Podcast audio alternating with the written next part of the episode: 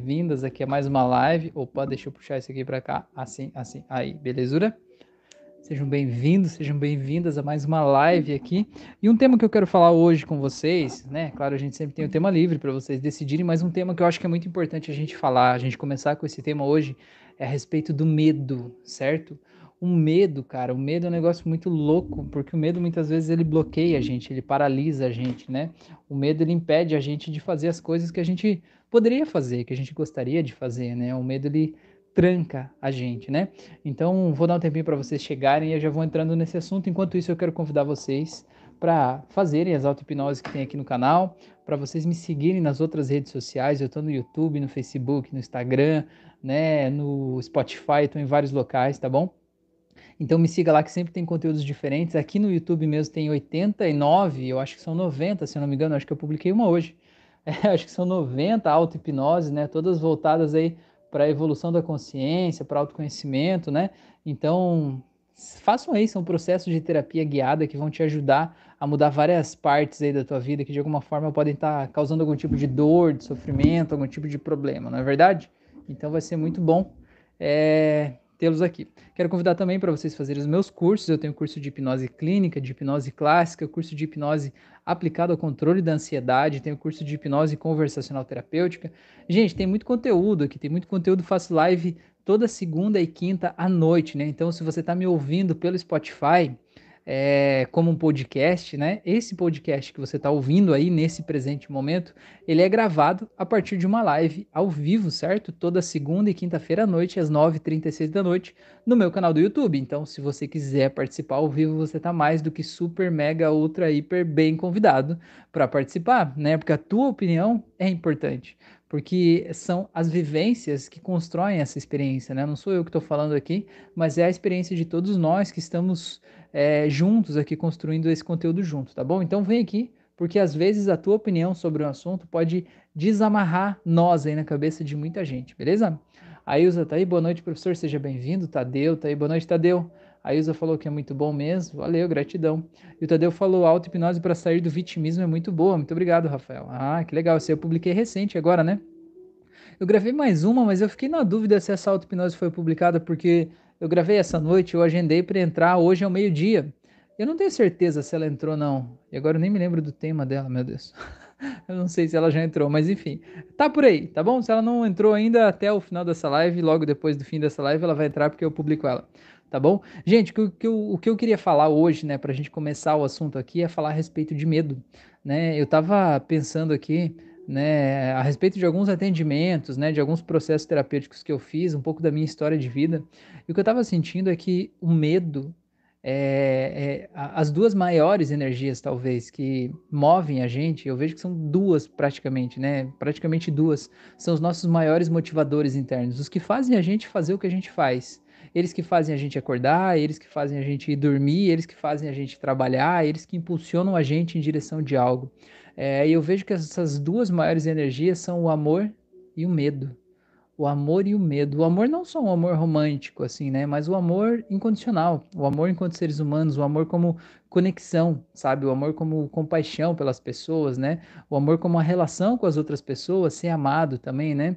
É, se sentir entendido pelas pessoas, né? Isso motiva a gente a ser melhor a cada dia, motiva a gente a ir atrás do que a gente almeja, traz energia para a gente fazer o que a gente precisa. Mas a grande coisa é que tem esse outro motivador que é o medo. Né? Então, o que, que é ser motivado pelo medo? O medo é você sentir medo que as coisas faltem, sentir medo que algo ruim aconteça, sentir medo da morte, sentir medo de, de miséria, sentir medo de sentir dor, por exemplo, sentir medo de sofrimento. Né? Tudo isso, de alguma forma, é, gera um estado interno que motiva a gente a fazer algumas coisas. O grande problema é que muitas vezes, muitas pessoas, né, muitas doutrinas, muitas filosofias, muitos sistemas de crenças, eles acabam é, reforçando o medo. Eles acabam fazendo a gente se sentir cada vez com mais medo. E a gente se sentindo com mais medo, né, a gente é mais manipulável. Né? É mais fácil da gente ser dobrado, porque quando a gente está com medo, a gente não raciocina. Quando a gente está com medo, a gente simplesmente aceita o que as pessoas trazem para gente, né? Então, por exemplo, vamos dar um exemplo. Usando um exemplo assim de Vamos falar de vida após a morte. Ninguém tem certeza do que exatamente tem lá do outro lado, né? Ninguém sabe, né, o que exatamente tem lá do outro lado. Existem várias filosofias, existem várias doutrinas, religiões que têm a interpretação, não, quando morre acontece isso.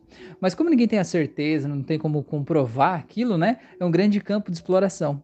O que que acontece? Muitas pessoas acabam usando essa essa o desconhecido para gerar medo, certo? Então, assim, ah, lá depois da morte é um negócio terrível, né? Se você não for uma pessoa boa, você vai ser chicoteado no inferno, vai queimar no inferno, né? Se você não for uma pessoa boa, você vai ser punido, vai sofrer, né? Vai ter um julgamento no juízo final, e se você tiver feito coisas ruins, você vai ser punido, vai ser castigado.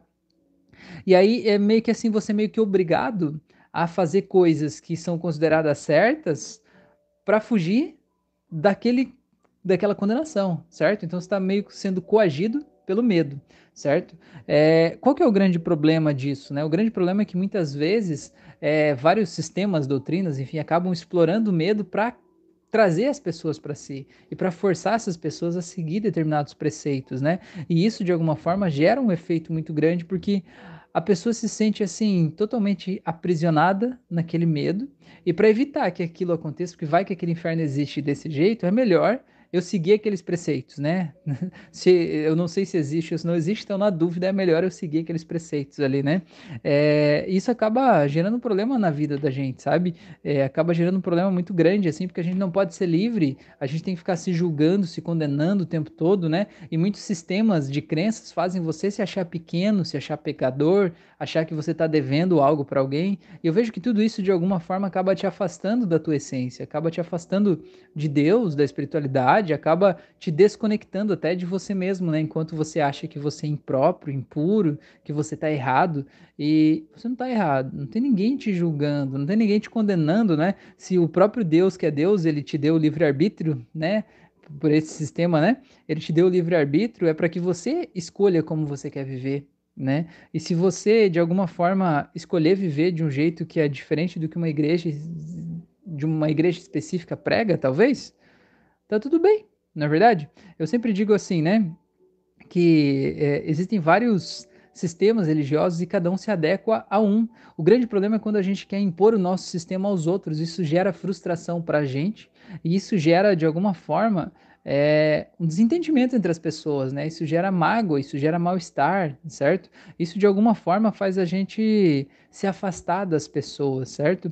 E só que assim, ó, quem quer impor o seu sistema de crença para os outros, seja uma crença religiosa, por exemplo, por que, que a pessoa faz isso? Você acha que a pessoa quer impor o sistema de crença dela para os outros porque ela é uma má pessoa, porque ela quer que o outro sofra? É claro que não.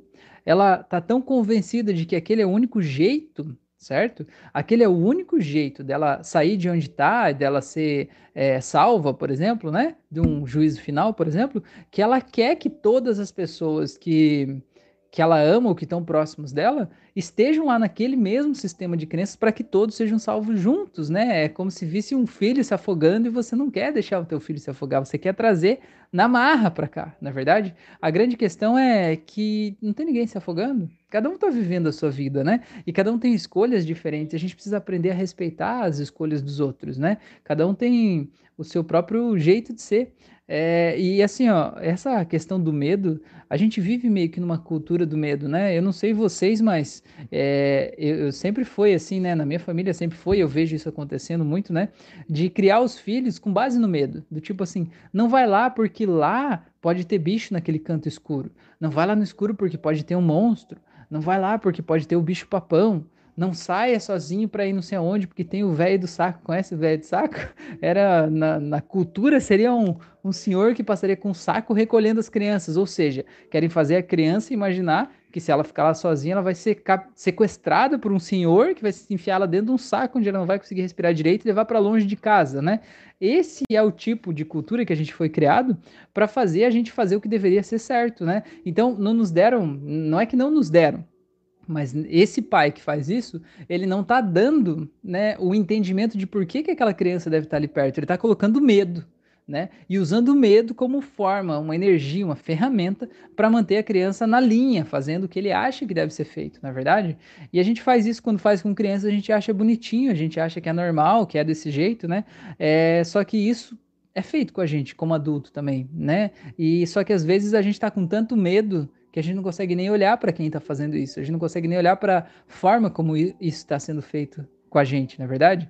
É, então é por isso que o medo é um negócio muito complicado, porque quando a gente está com medo, a gente fica cego, a gente fica míope, a gente não consegue ver as coisas. Então o meu convite aqui hoje é: se você por alguma forma usa o medo para controlar as pessoas, pare com isso. E se estão usando o medo para te controlar, e aí? Será que precisa tanto medo assim mesmo? Letícia tá aí. Boa noite, Rafael. Boa noite, Letícia. Ela falou: esses dias estava refletindo sobre o medo. Tenho vontade de furar a orelha, mas tenho medo. Até brinquei falando que ia levar a vontade para o caixão por conta do medo. Mas aí parei e refleti: quantas vontades e sonhos vamos levar para o caixão por conta do medo? É, pois é, Letícia. De quanto vale, né?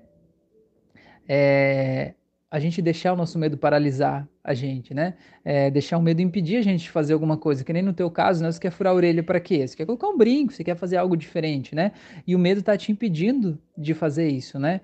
Então, o medo, de alguma forma, em alguns pontos, né? Ele chega a ser patológico, ele chega a, a congelar a gente, chega a impedir a gente de ter uma vida tranquila, uma vida em paz, na é verdade, e você merece viver intensamente, né? Você merece fazer o que você quer fazer, porque afinal de contas o corpo é teu, a vida é tua, né? E esse medo, esse medinho que dá, do tipo assim, ah, um medinho de que vai doer. Na verdade, eu sinto que esse medo é o medo da dor, né? O medo de que doa enquanto fure, né?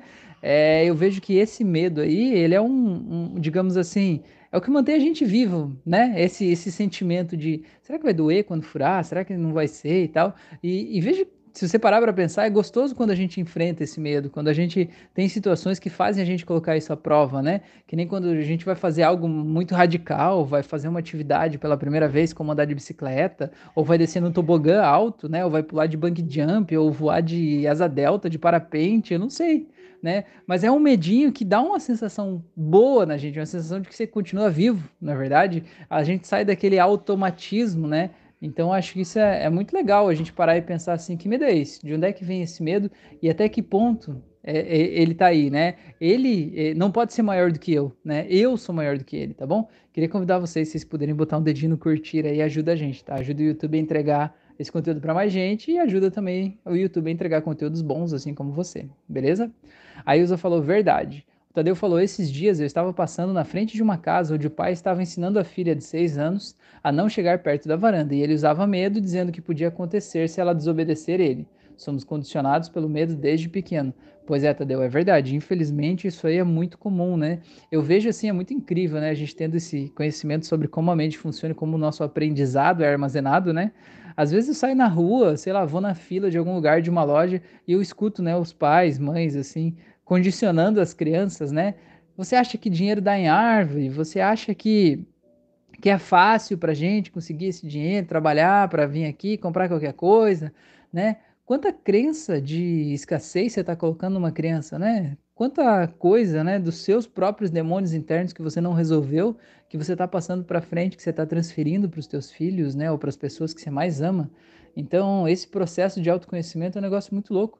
Eu vejo, eu vejo que os nossos filhos, eles são um processo catalisador, né? Eles são os catalisadores no nosso processo de autoconhecimento. Eles de alguma forma eles forçam a gente a olhar para dentro da gente mesmo, né? Eu vejo às vezes as minhas filhas elas estão repetindo uma coisa que eu falo. Aí quando eu vejo elas falando eu digo assim, meu Deus, eu falo isso mesmo, né? Vamos parar de, de, de vamos parar de fazer isso, vamos? é um negócio muito louco. A Ilza deu risada, falou sim, o Tadeu falou boa reflexão, Letícia. A Fran tá aí, boa noite, Fran. A Letícia falou: é o medo da dor mesmo. Até em exame de sangue passo muito mal. Quase fui pra maca uma vez. Pavor de agulha. Interessante, hein, fobia? É, fobia. Ai, meu Deus, interessante, hein, Letícia? Isso pode ser uma fobia, né? É, fobia de agulha, assim, né? A questão da fobia é que muitas vezes a fobia ela tá escondendo uma outra coisa, né? Que nem, por exemplo, fazer um tratamento de fobia, né? Fazer só a dessensibilização da agulha, por exemplo, é uma coisa fácil de fazer. Mas a grande questão é que muitas vezes essa agulha, ela está representando uma outra coisa que está guardada aí dentro, né? Às vezes é um trauma de, sei lá, um acidente de trânsito, um momento em que alguém ficou doente, estava no hospital durante muito tempo, em que a pessoa acabou sofrendo muito por causa, né, daquela, daquela dor. E às vezes a gente acaba associando isso à agulha, né? Porque a agulha talvez o que representa o hospital naquele momento no nosso imaginário de criança, e a gente cresce com a fobia de agulha. Às vezes essa fobia de agulha vem de uma vacina que você foi tomar e as pessoas não tinham a habilidade, o tato de lidar com criança e meio que, não, vamos dar vacina nessa criança e amarravam a pessoa, enfiava a agulha lá, a criança sai gritando, que nem uma louca, né? É, ou às vezes vem da, da mentira, né? Por exemplo, assim, o pai diz assim, não, fica tranquila, não vai doer nada. Aí a pessoa vai lá, enfia aquela agulha e dói pra caramba, né? Aí você diz assim, meu Deus, me enganaram, na é verdade. É que nem a gente foi dar vacina na, na, nas nossas filhas, né? A nossa filha de 5 anos.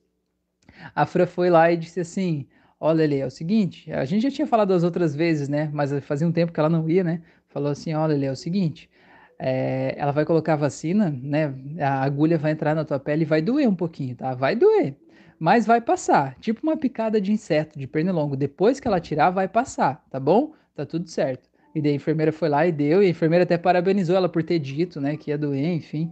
Mas a gente sabe, né, a gente sente que é necessário ser transparente, é necessário falar a verdade. Ninguém gosta de ser enganado, né? Você não gosta de ser enganado, por que, que você acha que teu filho vai gostar de ser enganado? Quando você diz assim, tipo, o filho quer comprar um negócio numa loja, você diz assim, na volta a gente compra. Qual volta? Na volta de Jesus, né? Aquela volta que nunca acontece. Então, pô, vamos falar a verdade. Vamos dizer assim, olha, não, não dá para comprar nesse momento, né? A gente não vai comprar nesse momento. Isso não é prioridade. Ou no teu aniversário, talvez, ou sei lá, alguma coisa assim. Mas não no sentido de dar aquela despistada básica, porque ninguém gosta, né? De ser enganado. Então, vamos fazer com os outros o que a gente gosta, tá bom? Fabrício, aí, boa noite, Fabrício. Seja bem-vindo.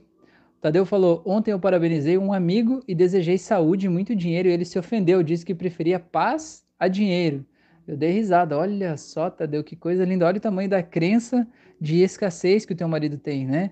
Ele prefere paz do que dinheiro, né? Como se o dinheiro não fosse paz, né? Como se o dinheiro representasse a guerra, talvez, né? Ele se sentiu ofendido de você é, desejar dinheiro para ele. Olha que coisa curiosa, né? Você vê como o que a gente fala reflete muito do nosso mundo interno, né? O que esse teu amigo te falou, embora seja uma coisa, uma frase só, reflete muito do mundo interno dele e do jeito que ele olha para a vida, para as coisas, né? Do jeito que ele pensa sobre pessoas ricas também. Então, cara, tem muita coisa dentro dessa frase, né? Olha quanta crença de escassez aí na cabeça do teu amigo, né? É, e uma coisa que, que é legal a gente entender também, né? Agora que você falou disso, né? A gente entender assim, ó, tem um, um, uma pesquisa que fala que é, a gente se torna a média das cinco pessoas que a gente mais convive.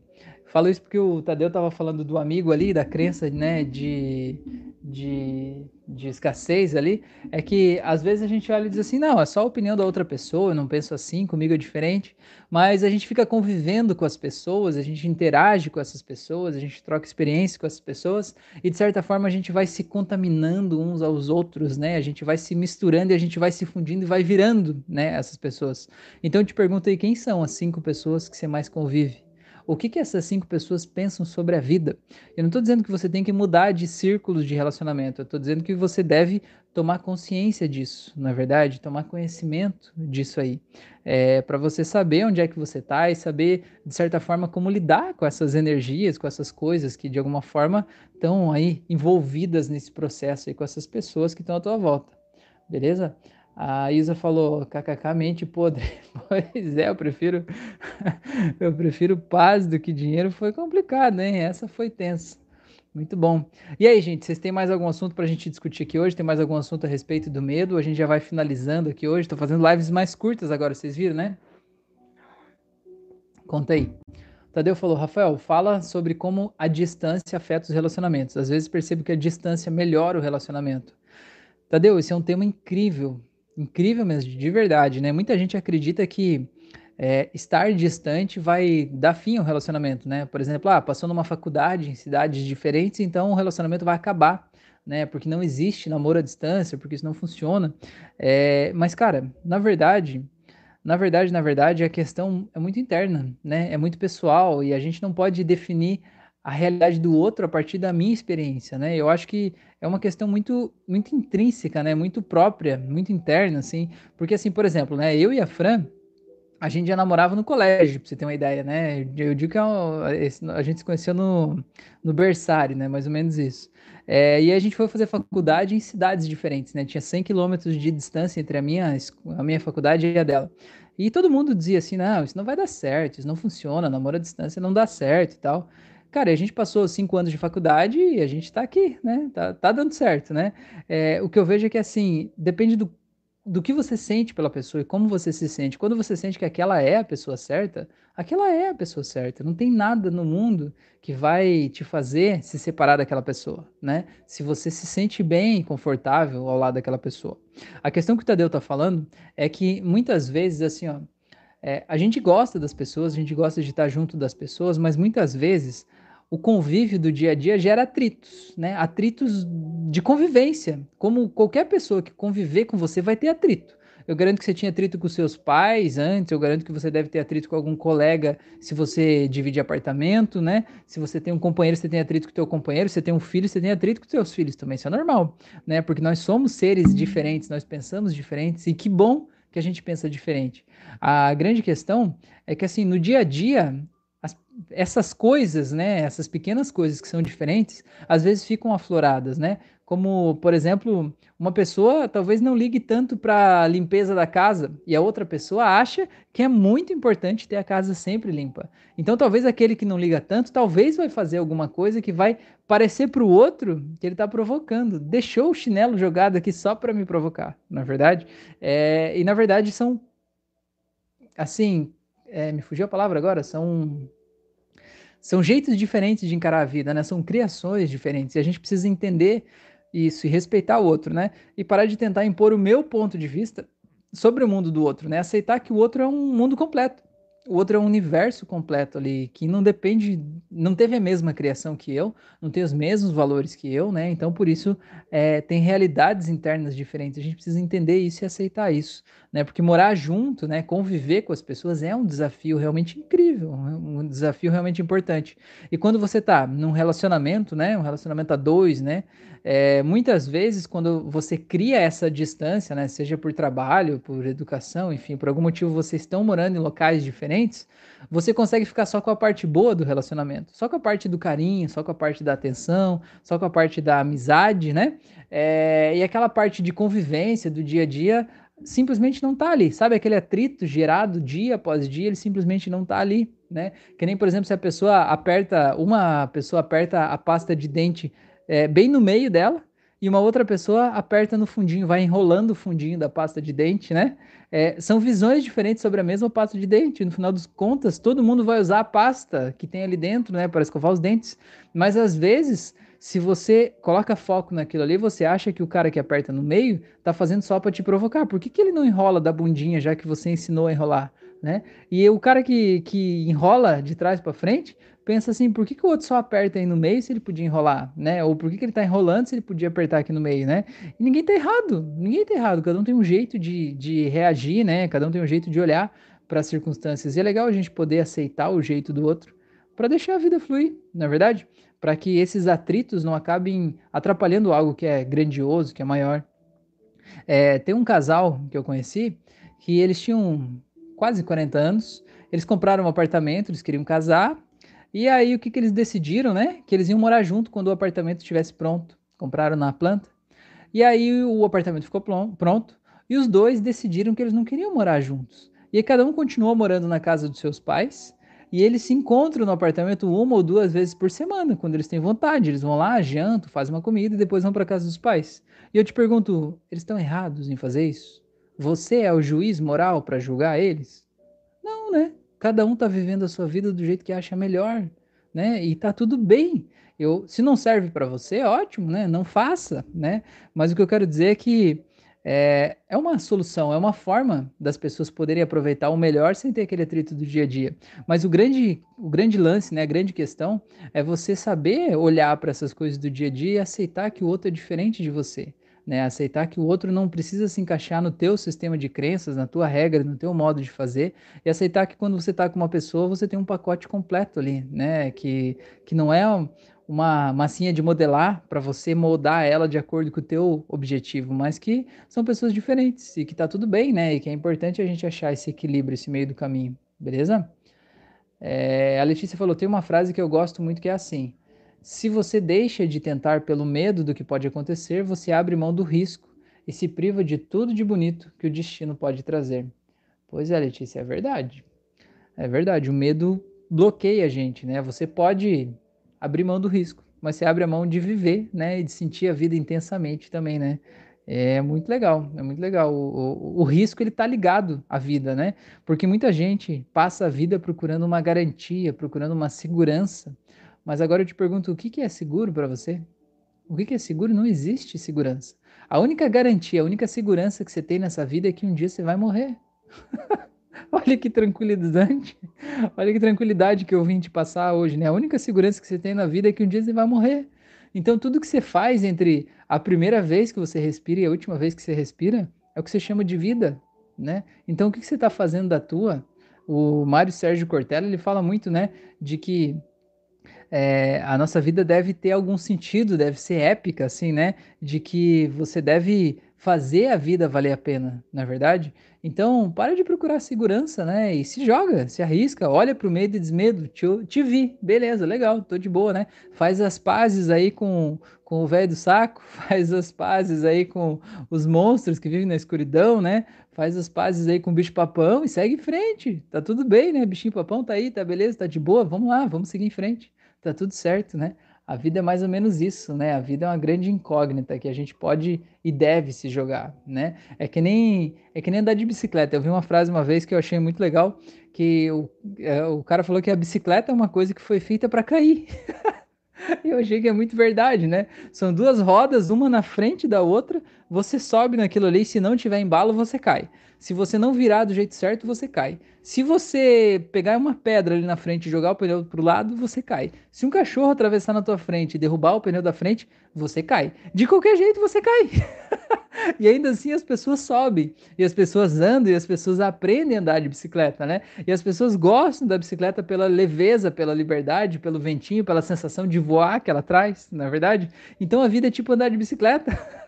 ela foi, ela tem um monte de coisa errada, um monte de coisa perigosa, um monte de coisa esquisita, mas ainda assim vale a pena, vale a pena passar por tudo isso para viver essas experiências, porque o que mais vale a pena na vida não é o que a gente entende, mas é o que a gente sente tá bom?